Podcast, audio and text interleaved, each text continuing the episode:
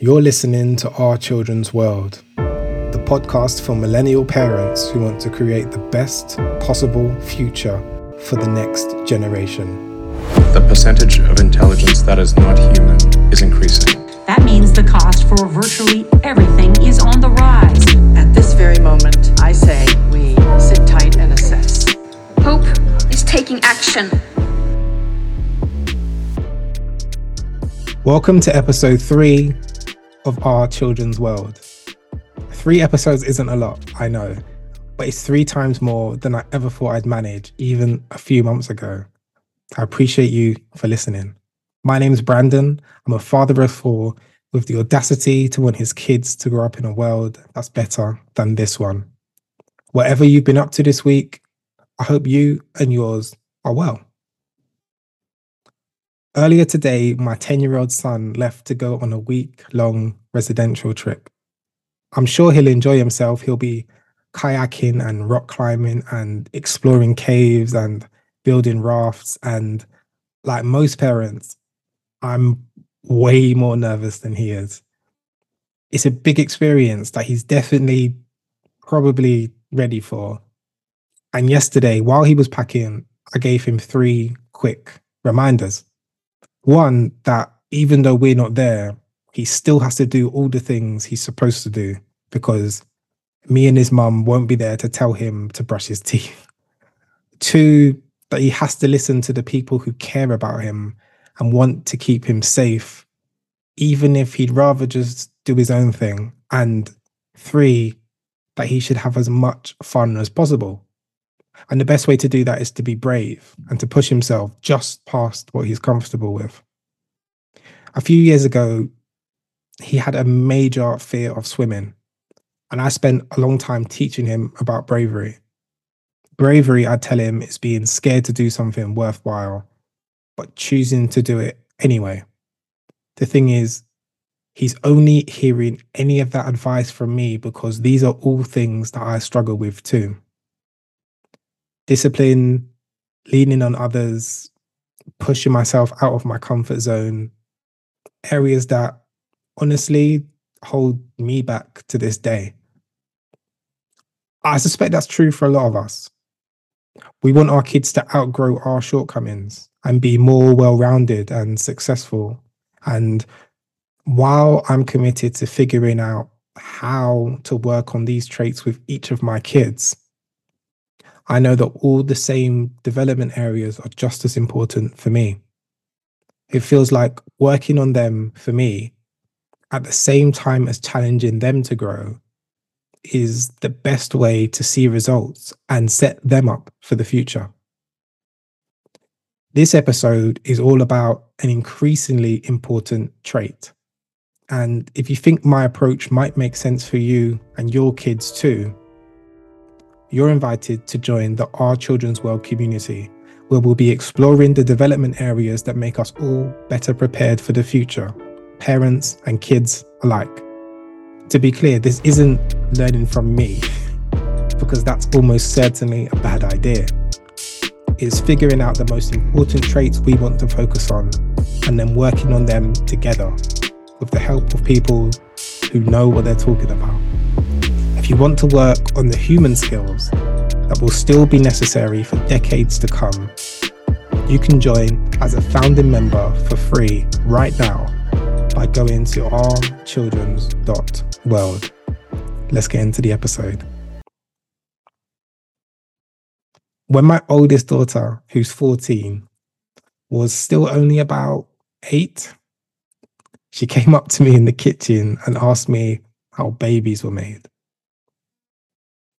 looking back, I think she had a rough idea because the answer I gave, she clearly wasn't satisfied with. She followed it up with the scariest sentence I could probably imagine at the time. She said, Okay, dad, I'll ask Google instead. now, I didn't know how to answer that question, but Google definitely would have. I wasn't ready for her to know that much just yet. So I did what any good dad would do. I found a way to distract her and I called her mum to talk to her instead. In this episode, we'll be looking at critical thinking, the ability to actively process the world around you to form your beliefs before you take action. It's a skill that comes up a lot as we explore the uncertainty of the world around us, a skill that's crucial as we navigate opposing opinions and completely different agendas, as we try our best to figure out the answers to the most important questions, as we're bombarded with information often disguising itself as facts. A few days after my daughter asked me that question, I decided that from that day on, I'd answer any question she ever asked me appropriately for her age. Not just because I was worried she'd learn it elsewhere, maybe, but because as she was learning to think critically, one of the most important things about the answers she got would be where she got them from. And because I reckoned if she was old enough to ask, she was genuinely ready to hear the truth. Since then, she's come home from history lessons at school with slightly uncomfortable questions that have led to hour long conversations about corruption and racism and colonialism and the darker sides of human nature that she genuinely wanted to know about. We've spoken about drugs and pedophiles and conspiracy theories she's heard at school. We've spoken about the true value of her education, even if it's different from what school have said. We've even spoken about boys until she reached the age where I was the last person she'd ever want to ask. Naturally, that became a topic she wanted to think critically about, but understandably, my input wasn't part of that. I don't blame her whatsoever. The thing is, it feels like if the first step of critical thinking for our kids is asking the right questions from sources that they trust, the second step of critical thinking is to be open to new information. In fact, in a world of algorithms giving you a select view of the world, or even just friends in the playground giving you a perspective they'll know you want to hear, the second step of critical thinking probably has to go further than that to actively seek out criticisms of their beliefs, to lean into the answers that they don't want to entertain. In practical terms, that's easier said than done. But the alternative is the echo chambers that we know are so dangerous, the limited thinking that keeps them in the dark, being sure of their conclusions while being hopelessly unaware. For us, it looks like following accounts that represent ideas we don't agree with and regularly communicating with people we have very little in common with. For our kids, I'm not 100% sure. I struggle to picture my daughter on TikTok being deliberate about getting both sides of an argument. But while I'm figuring it out or waiting for the answers, I'm trying and often failing to role model an open minded approach when I'm asking them questions. I'm committed to showing my kids how important it is to not jump to conclusions, to not dismiss things I know or rather think are wrong because of everything I've learned before. And if I'm teaching my kids how to have conversations about things they disagree with, then I have to find a way to teach them how to argue, even and probably especially with me. The era of not talking back to elders has to remain in the past. I try my very best to remove all power dynamics from our conversations. It's hard because it feels important that they learn how to challenge absolutely anyone's ideas. Maybe that's a bad idea. Maybe as they get further into their teens, I'll struggle to keep it up. I don't know. But it feels especially important because, for me at least, the third step of critical thinking is combining different ideas and viewpoints and then being able to articulate their own arguments to make sense of their own conclusions and to be able to open them up to scrutiny without feeling attacked. I'm sure you'd agree that so much of our world is made worse by people who aren't always able to do the same. Conversations without clarity that get reduced to personal jabs and battles between egos, where critical thinking becomes almost impossible. I feel like it's on us to ensure our children are exposed to environments that are safe enough for more balanced dialogue. It's probably something we should be prioritizing too. Whether that's online platforms or just chats in the car, if they aren't able to voice their opinions and don't feel comfortable speaking against other points of view, they'll spend more time just picking a side rather than creating their own lane. And there are people who benefit from that, but none of them are our kids. The fourth step of critical thinking feels like the hardest one to role model, but probably the most important one overall to be aware of their own biases and find a way to admit when they're wrong. I recently found out there are over 300 biases, which I'm never going to learn, but they're all caused by our brain's own limitations. We group information together and connect new ideas to old ones that we've already created opinions about. We make ourselves central to the narrative and only pick up on certain patterns. We simplify ideas and then fill in the gaps subconsciously. Individually, there's no such thing as an unbiased point of view. And because of that, none of us are ever really completely right, which would be cool if we were all wired to be okay with that. Honestly, I have no idea how to teach my kids to see that holding up their hands and accepting another perspective is part of the victory not a sign of defeat. In a world where it feels like most of us as adults are waiting to catch someone out or prove someone wrong or see any incorrect answer as a reflection of someone's intelligence.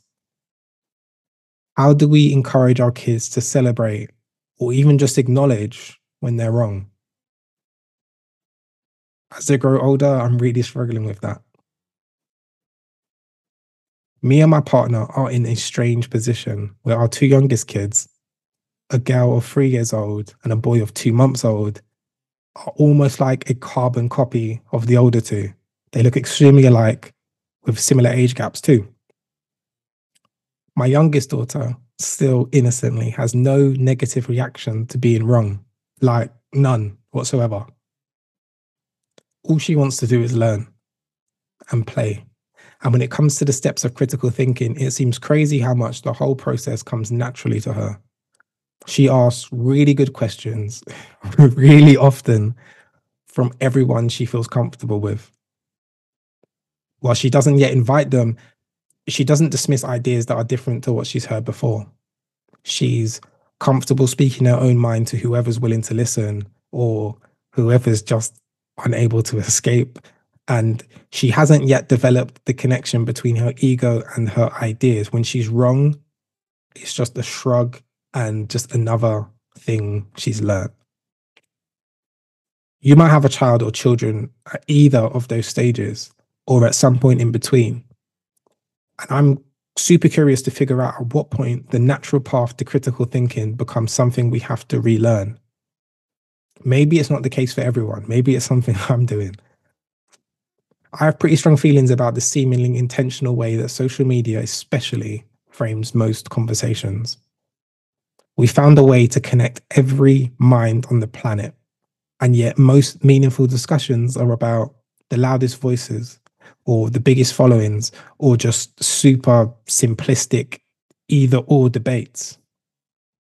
If the next generation remain in closed minded silos, only able to speak about ideas that they know are safe and acceptable, or fight about ideas that are rational but different, it's frightening to think how divided our world will be. Now, the last thing I want you to think is that I've got any of this stuff figured out. I don't. The fact I'm not even close is the reason this podcast exists. A few weeks ago, my 10 year old son asked me a question that surprised me. He was repeating tongue twisters with my youngest daughter just to entertain her. And he turned to me and asked, Why would anyone sell shells by the seashore? I asked him what he meant, and he went on to say that the beach is full of shells, so why would anyone pay for them? As usual, and, and quite like me, his mind was racing ahead much faster than he could articulate. But eventually, after asking him enough questions, I figured out what he basically meant. What's the point of selling something that there's already loads of in nature for the whole world to already look at?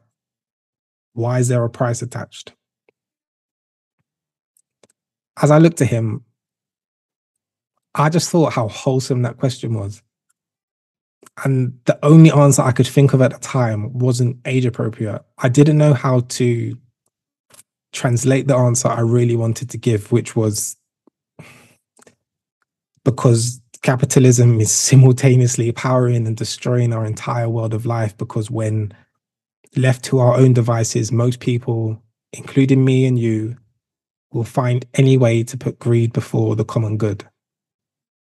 Because we as humans have found a way to turn everything possible into something we can profit from, even when it wasn't ours to begin with, even when it would have been easier to share. Because when things are abundant, we have a tendency to hoard them and pretend they're scarce so we can create value for them. Instead, I said, who knows? And then regretted it ever since. If you can think of a better way for me to explain it or approach it with questions of my own to get him to start thinking critically, get in touch and let me know. I'm going to attempt to get it right when he's back from his trip. I know this episode was a little bit different, but I wanted to take a break from looking into the future and focus on a skill set that's a lot closer to home. When new members join the Our Children's World community, they get to share the biggest issues they think will impact the next generation. Next week's episode will be all about the most popular answer by far and the driving force for me starting our children's world in the first place. You might be able to guess what it is. You can find me anytime at ourchildrens.world. Otherwise, I'll see you next week.